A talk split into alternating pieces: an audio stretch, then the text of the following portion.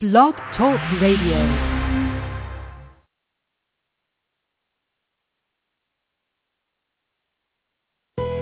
Welcome to Autism Spectrum Radio. If you are caring for a person with autism, great information from a trusted source can be a lifeline. We hope today's conversation will help you create success for the extraordinary individual with autism in your life. Now, here is your host, Rob Haupt.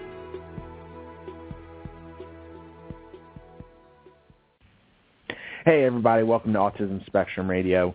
I'm your host, Rob Haupt. I'm the Vice President here at Autism Spectrum Therapy, an agency providing uh, services to kids with autism and adults with autism and really anyone with autism uh, across the country. Um, I myself am an ABA guy. I've spent uh, the last 13 years uh, providing ABA services to individuals with autism and other developmental disabilities and I'm also a board certified behavior analyst. Um, you know, the the thing that has really been taking up a lot of my my I guess creative energy when it comes to services and, and looking at at the way we do things uh, lately has been this idea of comprehensive care. And and what I mean by that is not necessarily being in these silos. You know, we, we talk about collaboration all the time on the show, and we have so many different great guests talking about, you know, we bring providers together and we're, we're setting up a forum or, or really a, a place where providers can speak freely and collaborate with one another because if we can get all these point of views together, it's going to lead to better treatment.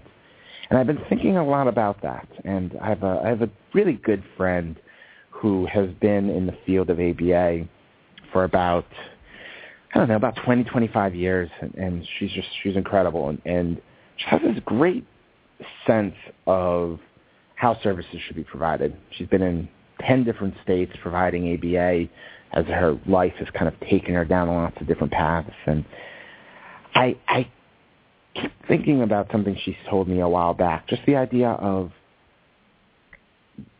our approach, the, the the way autism is moving, you know, it's not enough to say, well, I'm an ABA person and that's it. It's not enough to say I'm an OT person and that's it. We, we've got to, as practitioners, get ourselves to be more joined, more more connected with one another, because it is so hard, it is so complicated to figure out what's the right approach for for a child, particularly as a parent. And you think about just how things are coming together and and how we don't understand autism, it, it almost makes it harder for us to make arguments to politicians, to legislatures, to insurance companies, to school districts, to whomever, when all of the different service practitioners are, are so disjointed. You know, and, and I know I've talked on the show before about the idea of sometimes people in the ABA world – can be a little disjointed or, or in opposition with one another's viewpoints and philosophies. And, and those are some of the things that hold us back. You know, it's great for us to disagree and discuss and uh, challenge one another in terms of best practices. Uh, no, by no means do I think that's something we should stop. But, but so often we live in our own little vacuums, and we need to start thinking more and more about delivering services together. Um, you know, whether it be by having better relationships, better connections, and, and probably more trust with one another rather than so much of the, you know, this is my territory versus your territory. You know, sometimes we spend so much time saying this domain is mine to work on that we don't always recognize that, hey, there's a maybe six different people here and we could all be working on this domain of um, maybe language but maybe we each tackle it in a slightly different way, but in a very coordinated way. And I think sometimes that we, we prefer to live in these silos, but the future of the therapy, the future, the future of support we're going to give children as well as, as families is going to be through this more comprehensive, um, coordinated approach. And I'm hoping that we can spend a lot more time over the next few years really developing this and really carving this out to be uh, more of a, a way we look at things uh, as a as the norm rather than a, a one-off basis. Um, well, with that, we're going to talk to one of those collaborators and and I guess uh, one of those uh, disciplines that sometimes gets stuck in a vacuum, um, but with someone today who I know does a great job of actually breaking down barriers and being part of uh, collaborative and, and, comprehensive approaches. So today I'm really excited to be joined by um, Odelia uh, Mirzadeh, uh, the clinical director at Innovative Speech and Language Pathology. Um, Odelia is a local speech pathologist here um, in my neck of the woods in uh, in Southern California, and uh, I'm really excited to talk to her today about uh, just speech because it's not something we've talked about in a while. Um, she's a licensed speech and language pathologist who began her career working in an early intervention program at Cal State University Northridge. Uh, she completed her internship at Santa Monica and uh, Malibu school districts, um, as well as externships at Cedar Sinai Medical Center.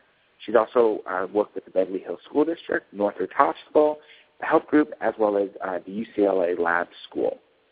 Um, in her practice, Odelia works with children and adults to evaluate and treat autism spectrum disorders, cleft palate, and craniofacial anomalies, auditory processing disorder, oral motor speech disorders, voice disorders, apraxia of speech, stuttering, fluency, uh, voice disorders, social communication disorders, expressive and receptive language disorders, delays, speech disorders, distortion, memory and listening skill difficulties, as well as reading and writing comprehension deficits. I feel like that was a mouthful for me, and I almost need to go to you for, for therapy after reading all of that. But Odelia, welcome to the show. I am so happy to have you here. Thank you. It's nice to be on your show as well. Thank you you know, we haven't really uh, gotten to talk to a lot of speech pathologists, uh, especially over the last year. And so what I was really hoping to be able to do is take some time, almost take a step back for our audience.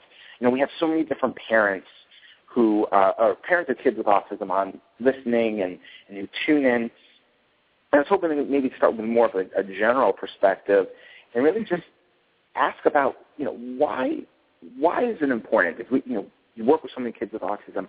Why is speech pathology or speech therapy uh, a critical piece of the intervention package um, for kids with autism? Absolutely. Um, well, you know, I always say for everyone, everybody struggles to get their needs met, to communicate, and I think where, as, as a whole, the population fails, um, and you can see this in you know, across the board in any type of relationship, whether it's teacher-student, whether it's, um, you know, relationship as far as spousal goes or friendship goes or any other relationship goes, when two people cannot communicate and cannot understand each other, not only are they not getting their own needs met, but they're also not meeting what's expected of them. Therefore, a lot of frustrations and miscommunications come up. Now, in a case of a child who also has limitations um, in even understanding, comprehending the messages that are given to them or being able to communicate what's going on in their body. If, you know, in the case of a child who has autism, let's say they're being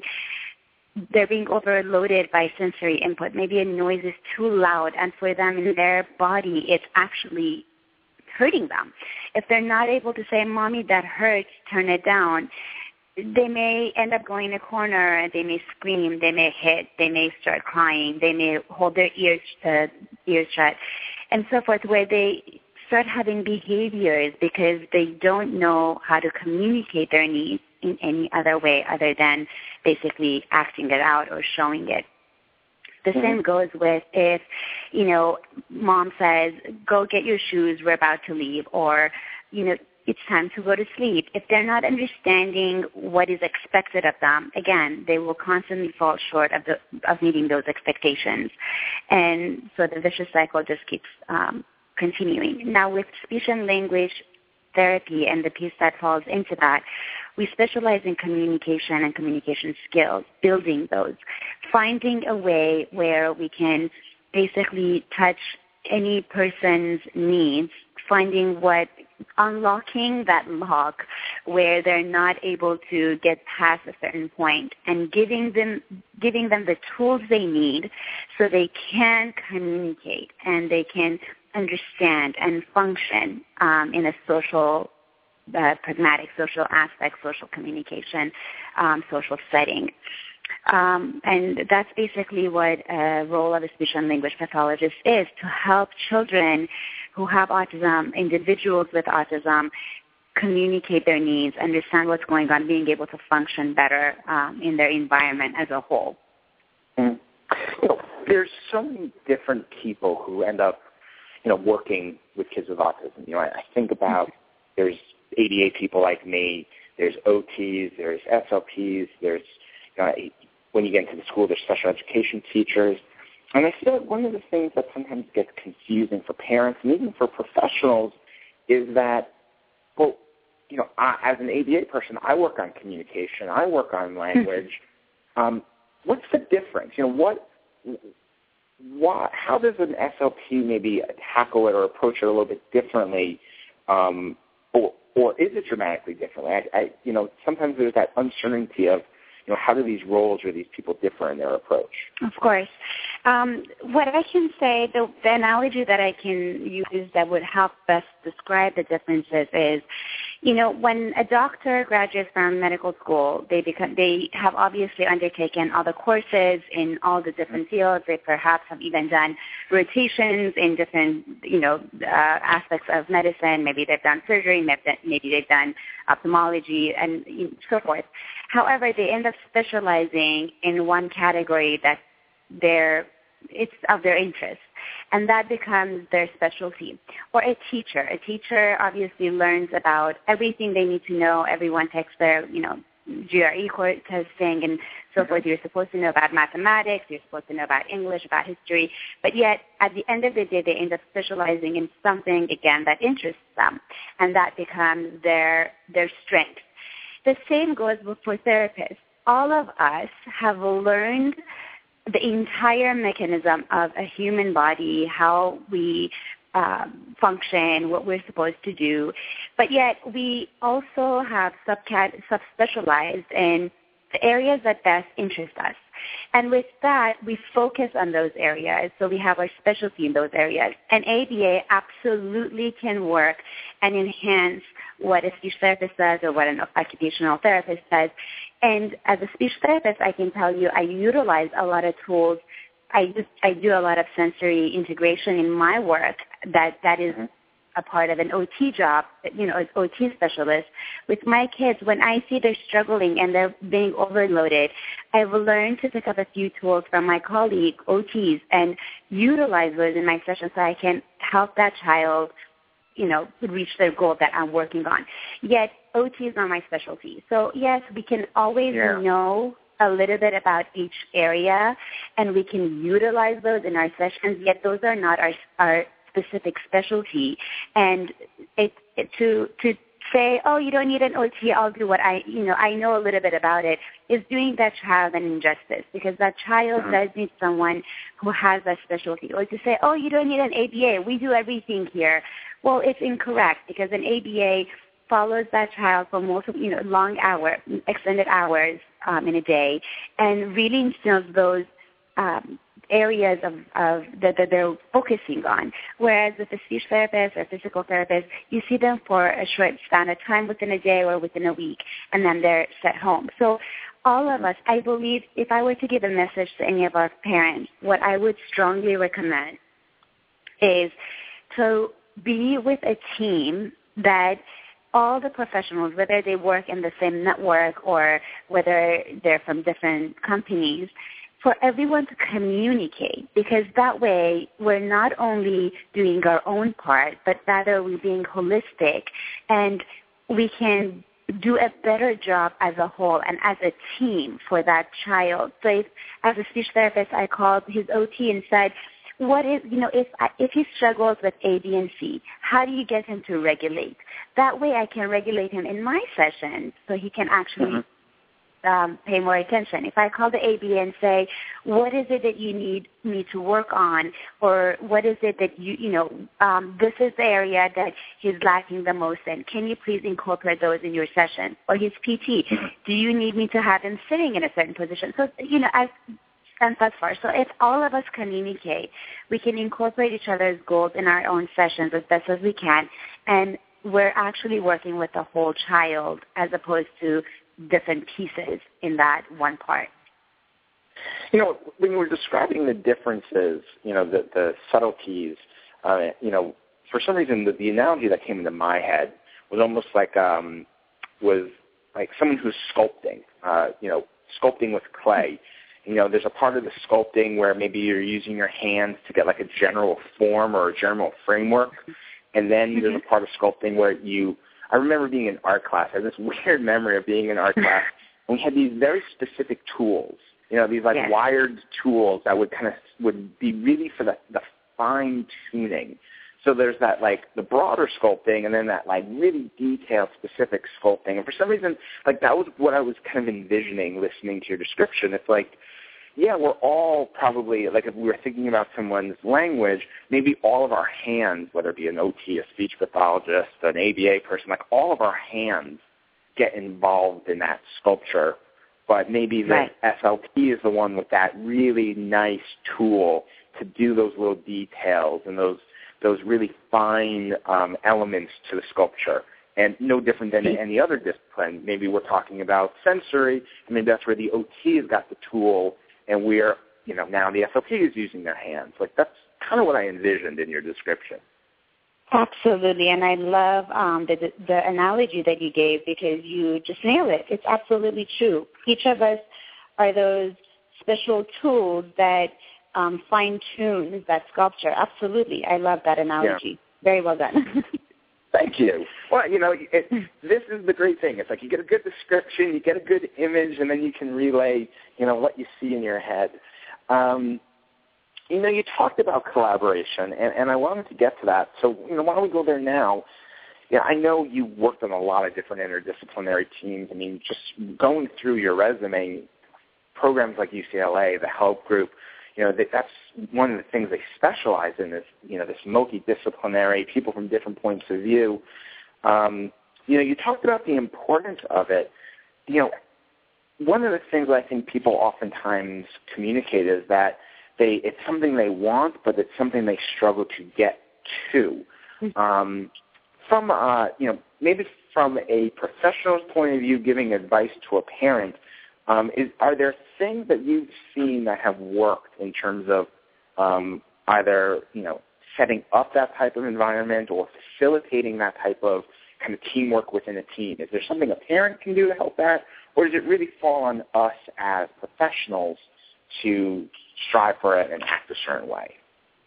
Um, well, that was a great question you asked, um, and that's, to be honest, an area that I've struggled with as a clinician myself. Um, I think, to be very honest with you and very candid, I do believe it's more of our the professional's job to help the parents guide them through because oftentimes parents don't even know what they don't even know, so they can't even inquire mm-hmm. about what they don't know. Um, but sure. as, as professionals, you know, this is what we do, and it's really our duty to help our parents and say, listen, I'm working on this area, but your child could really benefit from A, B, and C. Maybe, and then I think you know if we have obviously a team, colleagues, um, if we know, and that's why it's so important as professionals for us to build to build a team, a great team, a strong team that helps that child succeed in every area. Now, not every therapist or every professional has the um, luxury of having an entire center where all the disciplines are under one umbrella and one roof. But all of us mm. are capable of reaching out to each other and finding that great team and work together so we can make the appropriate referrals. So yes, I'm not an OT, but hey, I know this wonderful OT. Maybe you can get um, their opinion. Opinion. Maybe you can get an assessment done.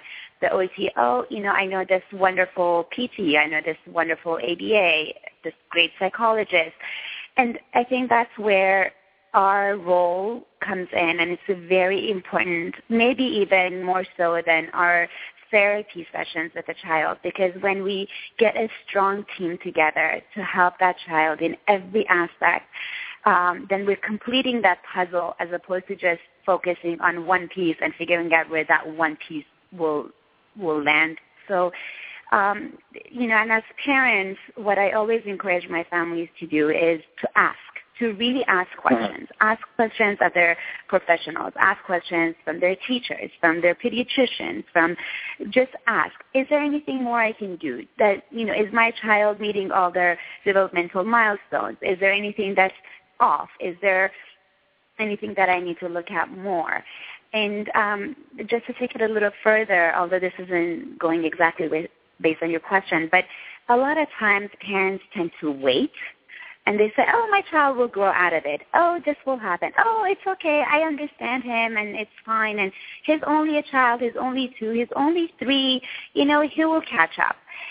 Although yeah. that may be true, um, I'd like to advise parents and just put in, put in a little piece of uh, my advice and my recommendation being, yes, your child may catch up, but look at all the difficulties your child is going through in the meantime functioning in a social environment or in his own environment even even with you guys as your as the parents if they want something they should be able to communicate it with you. They shouldn't have to whine. They shouldn't have to nudge. They shouldn't have to cry. They shouldn't struggle.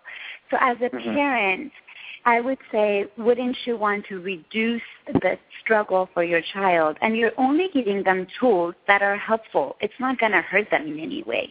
Why not give them those tools early on to help them?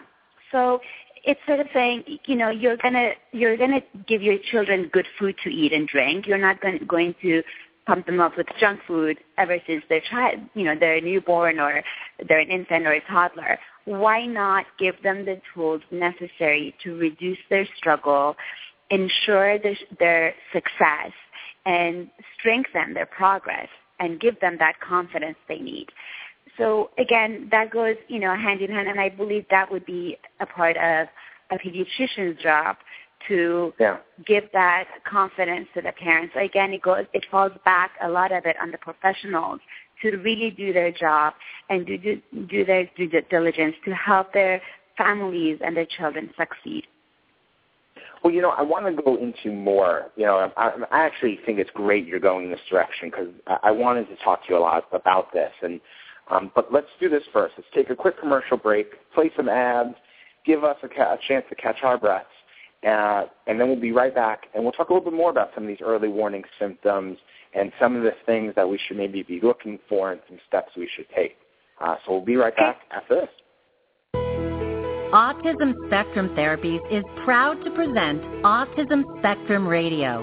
At AST, we see a world where people with autism dream and achieve their full potential.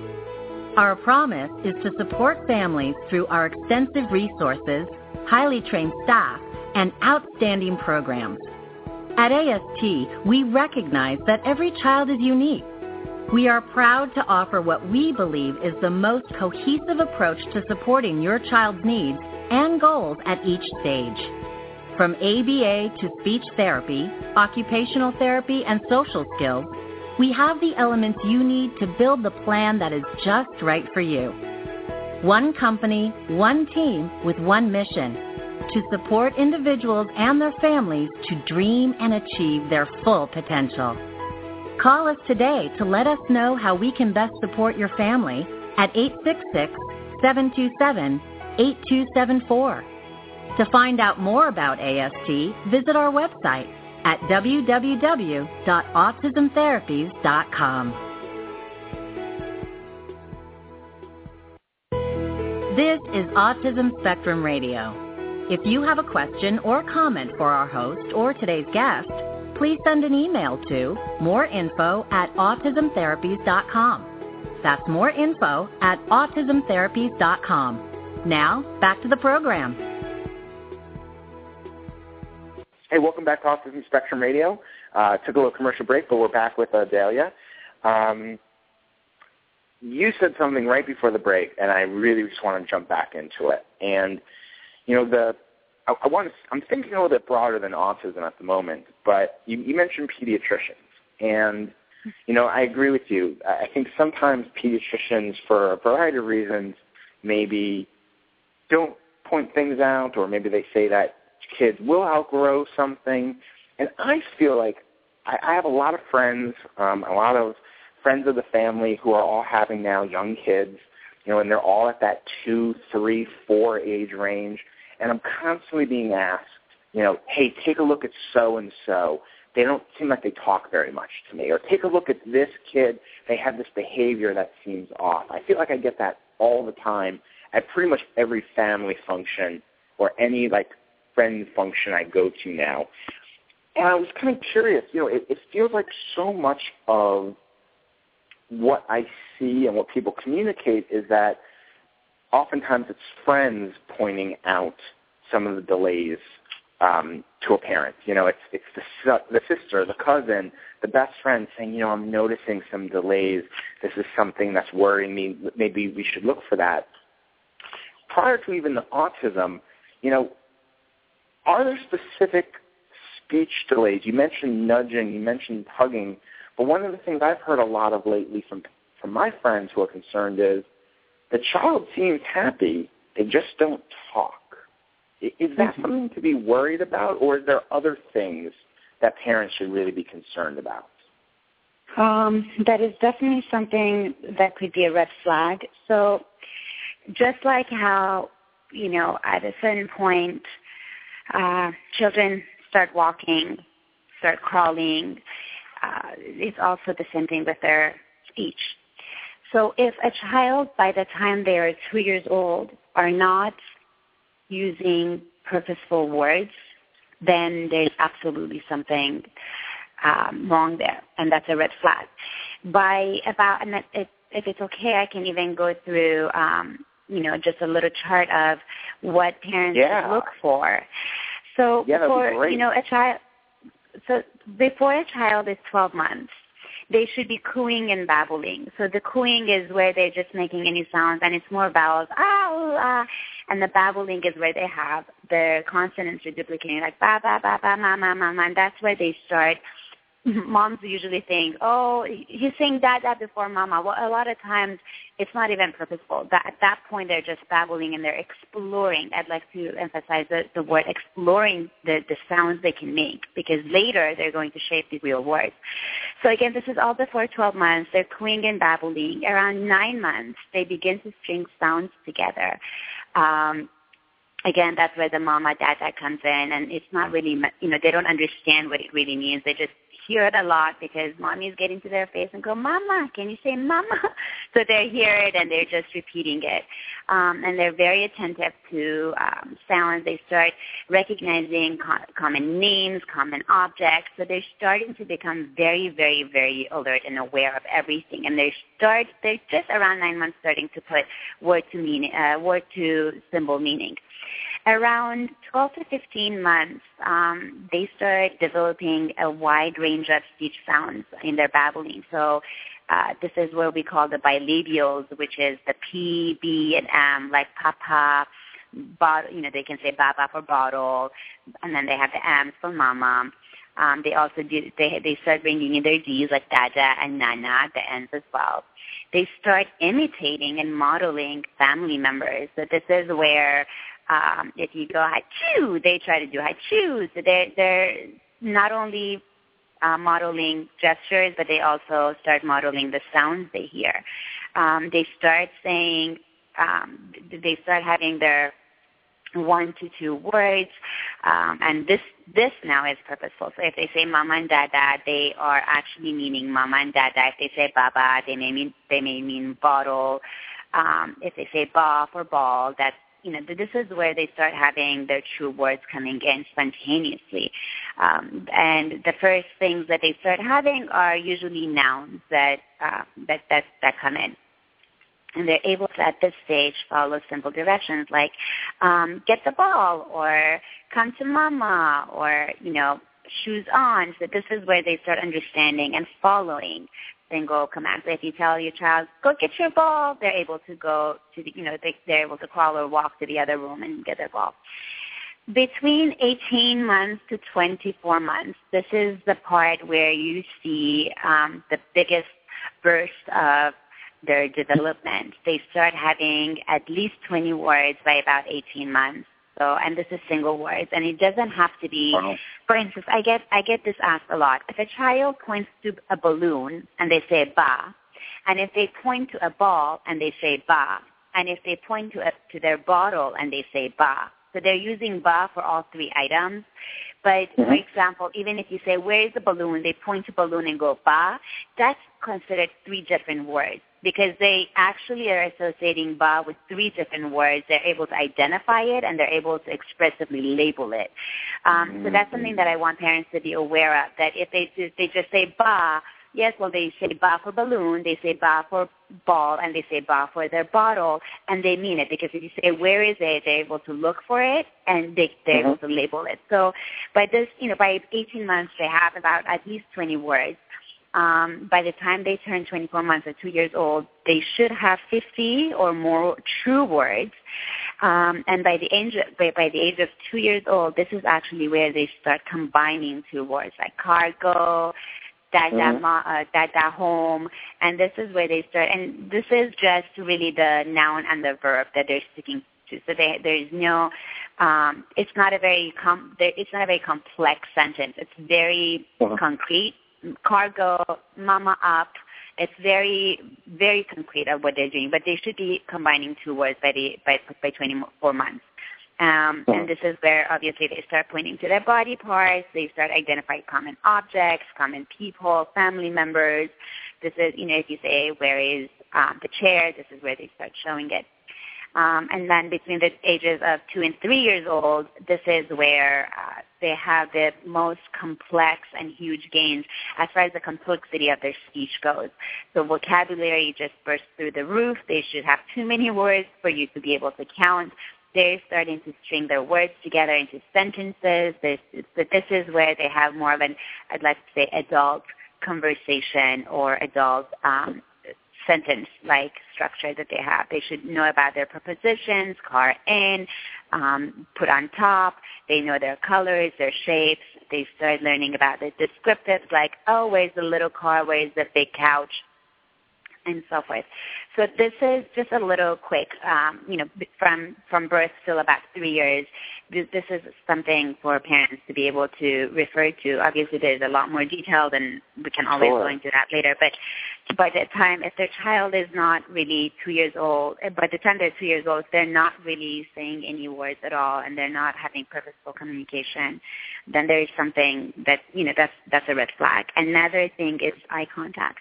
Um, children from birth, this is when you know they're they're an infant. This is where you get in their face and you do the peekaboo and um, you start making silly faces and they start bursting into laughter. That eye contact should only get stronger. It should not fade away. When they're addressed, when you call their name, when they're talking to you, um, they should maintain at the very minimum 50 to 60 percent of eye contact um, because believe it or not, most of our language learning comes from our eye contact, being able to see each other's faces, reading those social cues, which later Mhm. becomes so important and uh, important in your um, pragmatic, social pragmatic uh, appropriateness.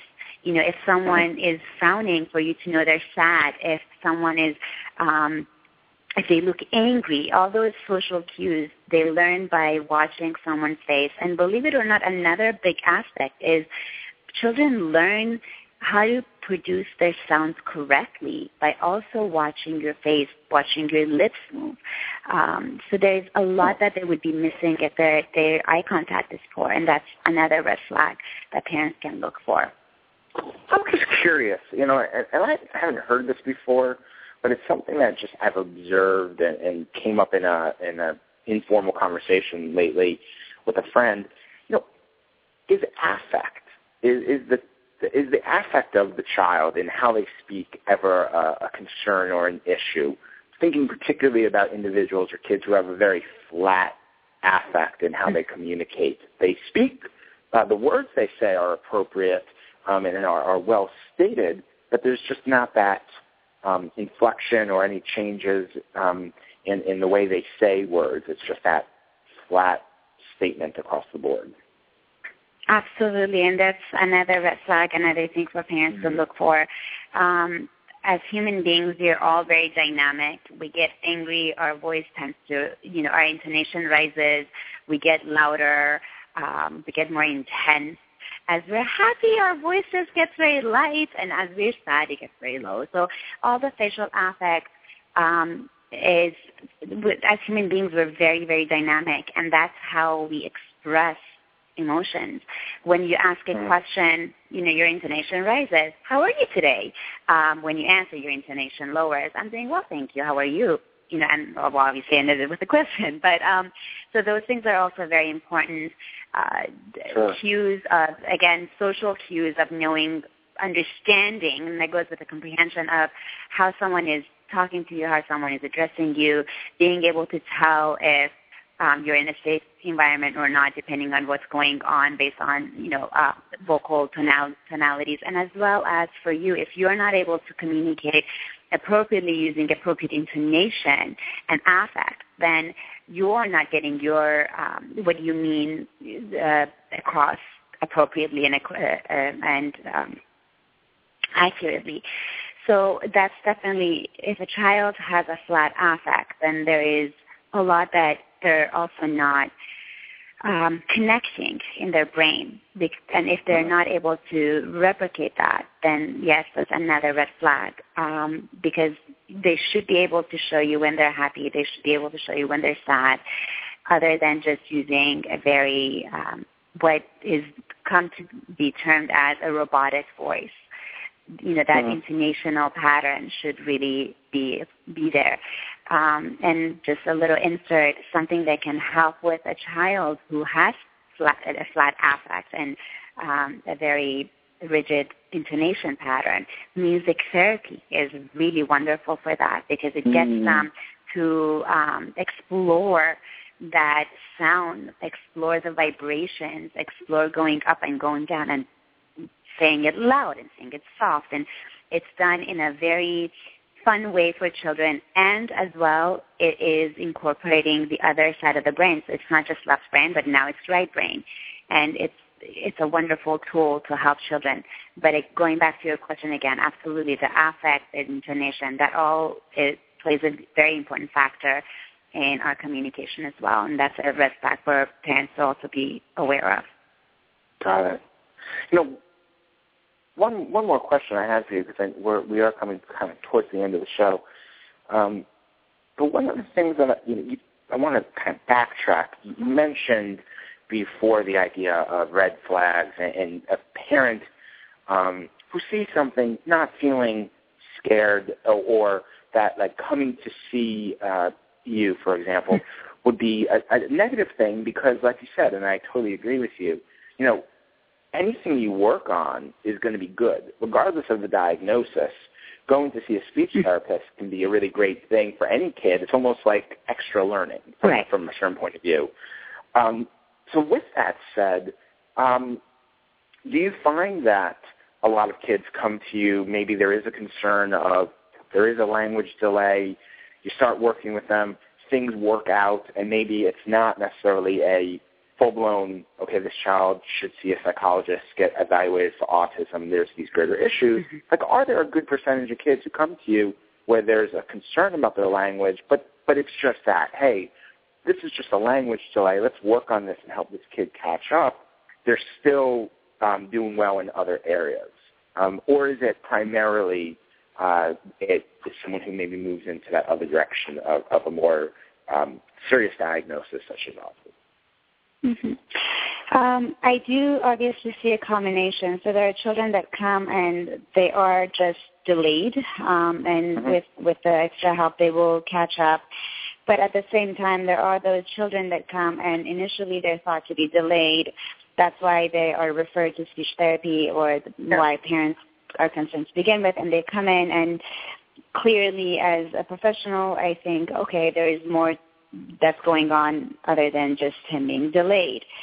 Um, and yes, at that point, we definitely want to refer them to the appropriate um, professional, a psychologist who can do the diagnoses. Now, a conversation I oftentimes have with my parents after I say, you know, I would recommend taking him to either a developmental pediatrician or a uh, psychologist so that they can do further testing to see if there's anything else going on or not. A lot of times, obviously, parents don't want to hear the word autism, and that's a breakdown yeah. factor for them. Yeah. The conversation I have with my parents, either before they go to the psychologist or if they have gone and they come back and it's confirmed that the child has autism, is I tell them it doesn't matter for the purposes of what um, what your child needs to get. Excuse me. It doesn't matter. The diagnosis doesn't matter. What we should focus on is what your child is able to do, so their strengths, and what are their limitations? What are they not able to do?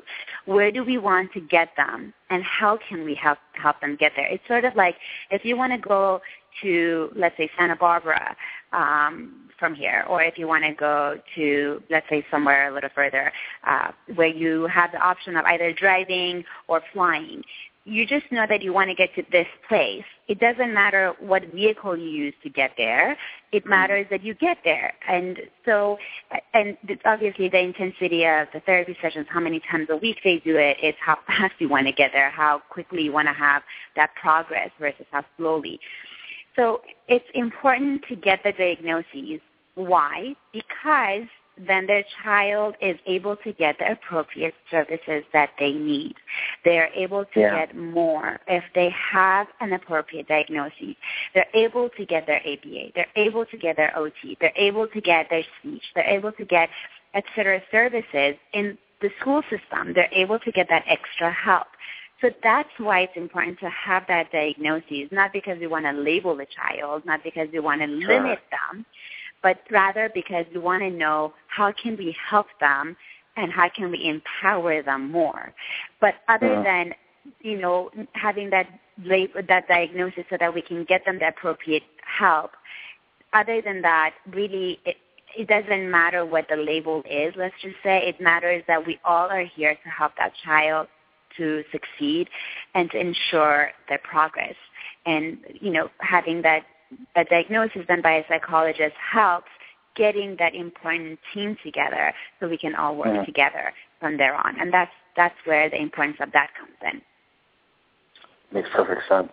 Well, you know, we're, we're out of time, but thank you so much for coming on the show today. I mean, it was so great to have your perspective, and uh, and, and for me, it's it's always good to just talk to people from other disciplines. I feel like, you know, I, I, I definitely don't know as much about, you know, the, the approach of the speech pathologist. So uh, anytime I get to talk to someone like you, it's always a, a great educational opportunity for me uh, to get a better sense of kind of what you guys do because it then helps me be a better team member.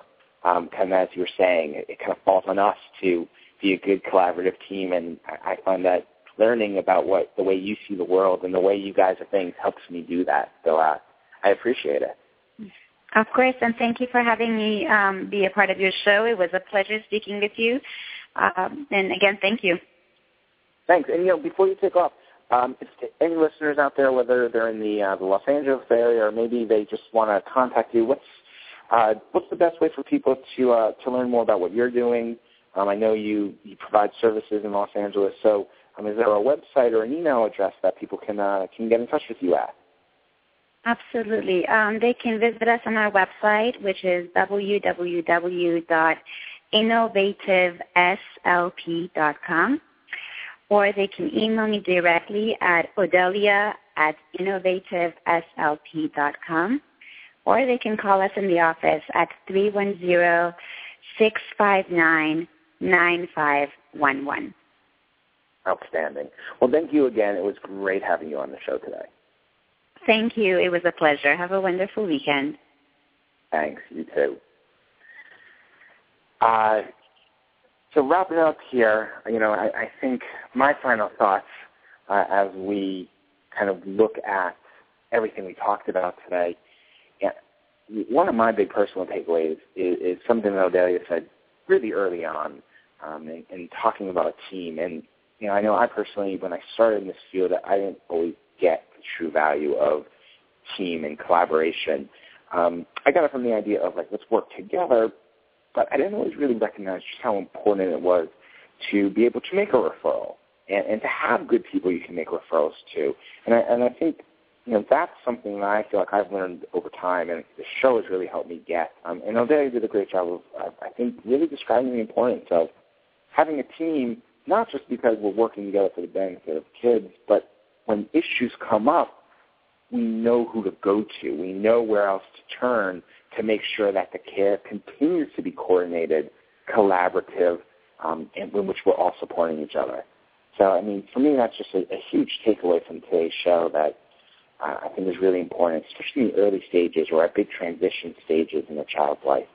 Um, as always, if you've got questions, more info at autismtherapies.com or uh, connect with us on Facebook. Um, hope you guys have a fabulous week, fabulous weekend, and uh, we'll talk to you next time. Take care. We hope you have enjoyed today's episode of Autism Spectrum Radio. For additional information and resources about autism, visit www.autismtherapies.com.